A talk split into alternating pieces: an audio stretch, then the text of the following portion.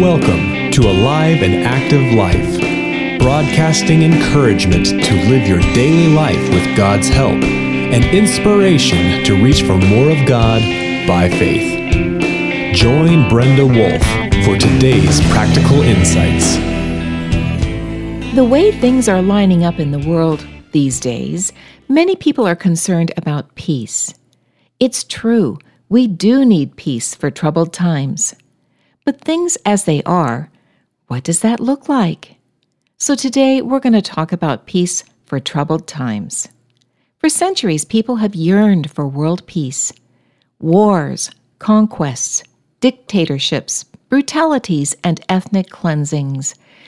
These have robbed Earth's citizens of peace over the centuries. This has been our sad story.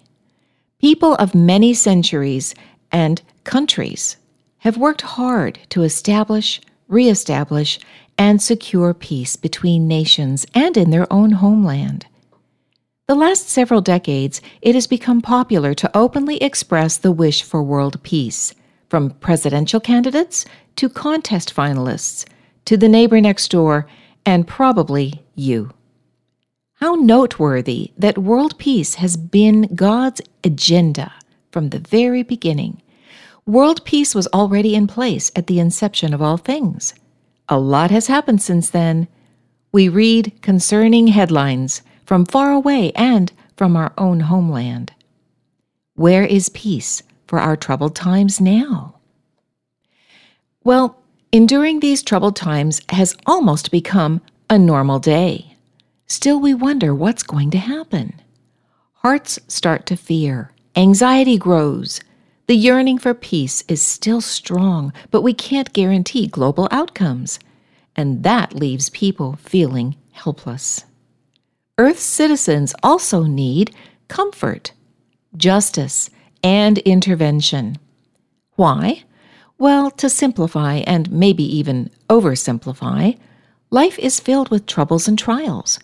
People need help, and often they don't have the resources they need as they suffer. So, what can be done? We often look to governing bodies to provide these resources. But even resources become scarce when there is no peace. The question still remains can you have personal peace in these times despite worldwide tensions? There is something available, even in troubled times. Trusting God during global unrest and in personal hardships activates a special provision. It's a gift that steadies your heart God's peace. The world could use more of that right now, don't you think? God's peace is a result of His grace, that wonderful universal constant. Grace makes peace possible even in a broken world. The eternal principles that God put into motion in the beginning are still applicable, practical, and valuable. We're not limited to governing bodies to provide resources. God gives personally and generously. He gives individually and collectively to anyone who believes Him. His system still works. God's grace is very real. Of course, God uses governments, organizations, and individuals, but He's not limited by them. One day, when Jesus returns, he will make all things right. He will restore peace everywhere like it was in the beginning. But during these troubled times, we yearn for and wait for God's peace, even as we receive His grace. Earlier, we asked, Where is peace for our troubled times now? Let's explore that just a bit. God's grace comforts, it saves, and it rights the wrongs that people suffer, not always in our timing or to our liking. That doesn't negate the power of grace. Even though God is often falsely accused, his name spoken disrespectfully, his character slandered, what's his response? The cross, grace, patience, peace. He is a very generous person. Anyone who trusts God can receive His grace, peace, and His presence despite sufferings. It's available, but only yours if you claim it. So, I am saying that peace is a gift, just what we need for troubled times. Why not trust God for His powerful grace and get peace too? Are you willing to step up and help provide comfort, justice, and intervention for others? What does Jesus say about peace? Well, let's start with this God loves you so much. And Jesus said, Peace I leave with you, my peace I give to you. I do not give to you as the world gives. Do not let your hearts be troubled, and do not be afraid. John 14, verse 27. Jesus is addressing the state of your heart. He doesn't want your heart to be troubled. He's also addressing your enemy, fear, with a guarantee that you can overcome it. In all the tangled issues people must navigate each day, God is patient and faithful. He takes your hand, if you are willing, and walks you through confusion, injustices, and troubles. God helps you. He refreshes your soul and renews your spirit, even if issues have not yet been made right. You can have peace. Why not accept God's peace in the middle of your difficulties? Embrace His peace now. It's a faith choice not a feeling. Believe that He will make all things right, if not now, then one day. God sees your troubles. The scriptures say in Psalm 34, verse 18, that He is close to the brokenhearted and saves all those who are crushed in spirit. God promises to pay back everyone who works against you as you stay close to Him. Plant yourself deep in God's heart of grace by simple faith, and you will find peace. Justice comes in His timing. God wants you to come close to Him, and He wants to be close to you. Check out James 4, verse 8. I want to talk about an excellent resource that we recently published The Peace Hand. The simple tool of your very own hand helps you grab onto peace quickly. Just ask yourself five questions by assigning one question to each of your five fingers. This is such a practical way to renew your peace. Let's look briefly at those five questions from the peace hand. Number one Is God able? This is the question that you affiliate with your little finger, Tiny Tim. You ask yourself some questions and then you need to answer them honestly. Here are some questions you could ask. In my current situation, is God able to bring about His good? Another one is Am I willing to let His good look differently than I had in my mind? How about this one? Does God have solutions for my situation? Or can I truly expect His interventions and help? Is His strength and provision enough? in my situation? What about his miracles and promises? Do they actually work? So, those are questions that can go along to help you come to terms with the question Is God able? The second question is Does God know? And that question you connect with your number four finger, Reuben ring. It's important and comforting that a loving God knows and deeply cares about each individual life circumstance. Still, you must ask more questions to get answers for you. Does God know? Here are a couple of questions, four of them. Is God aware of my suffering? Number two, can he see me struggling?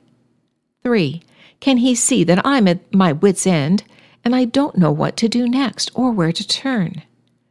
Four, what does it matter that he sees what I cannot? When you answer those questions, it will help you to come to terms with the question Does God know? So we've talked about our little finger, Tiny Tim. We've talked about our number four finger, Reuben Ring. Now it's time to talk about Toby Tall. And the question that goes with him, your middle finger, is Does God care? This question will help you define your theology a bit more. What do you really believe about God and you? More defining questions to reveal defining answers that shape your relationship with God. So here we go. I think we have five. First of all, if God can see and knows what's going on, and if He is able, question number one, why is it not changing? Second, does God even care about what's going on in my life? Third, are the details of my world important to Him? Four, Am I truly valuable to God? And the final one is what does that look like from God's perspective? So, those smaller questions help you to come to terms with the question for Toby Tall, your middle tallest finger Does God care? Now it's time to go on to Peter Pointer. The question, Can I trust God? gets paired with your Peter Pointer finger. He's a pretty main guy on your hand, and this is a pretty main question that you must come to terms with if you will ever enjoy God's gift of personal peace. Here are more questions for you to answer. Five more. Number one is There have been so many others that I thought I could trust, and, well, it didn't turn out very good. How do I know that I can really trust God to do good things in my life? The second one is Do I believe his promises in Scripture and that they're for me? Third, am I willing to take those words that he spoke and apply them to my situation? Number four, do I choose here and now to trust God? And five, is it possible that God could screw my life up? If you can answer those questions, you will come to terms with the main question of can I trust God and apply that to your Peter pointer finger. And then finally, the fifth question is Am I obeying? That's your Tom thumb question. If you didn't have a thumb, you would lose your grip pretty quickly. The same for this thumb question. If you don't have this one answered, you will lose your grip in life. Why? Because obedience must follow faith, and faith always follows Jesus if you want personal peace. So, here are a few more really good questions that you need to answer to figure out if you're obeying. First of all, will I obey God even if I can't see and don't understand? Keeping in mind that understanding is not necessary for obedience. The second thing is, to the best of my understanding and ability, am I willing to obey God? Third, have I done all I know to ensure that I am pleasing God in my thoughts, attitudes, words, and actions? And then the fourth question is it more important to me to please Jesus Christ than to have my life look the way I want it to look? Those questions help you to really come to terms with Am I truly obeying? Well, as always, we have some application questions for you. We've asked lots of questions in today's podcast, but I want to go through these again, and they pretty much match what we have talked about previously.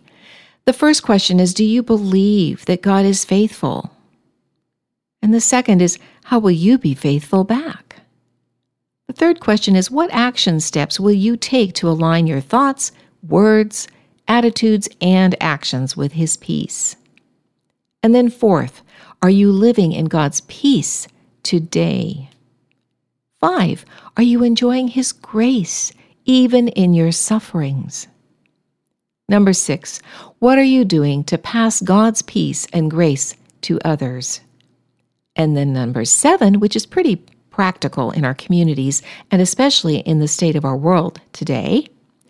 What practical thing will you do today to help someone who needs resources of comfort, justice, and intervention? I just want to say that some of this material was taken from the Bible study book, More Epistles for an I Generation. It is a great tool covering Paul's letters, and it's available on our website for your daily devotional time. The Peace Hand is adapted from Colin McDougall's book, models for disciple makers. This is Brenda with Alive and Active Life. You've been listening to Brenda Wolf with Alive and Active Life.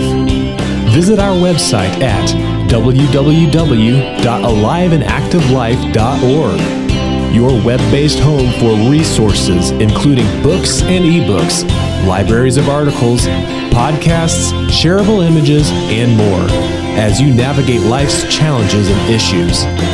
Sign up on our email list to stay current with the tools you need to be the person God designed, living an alive and active life.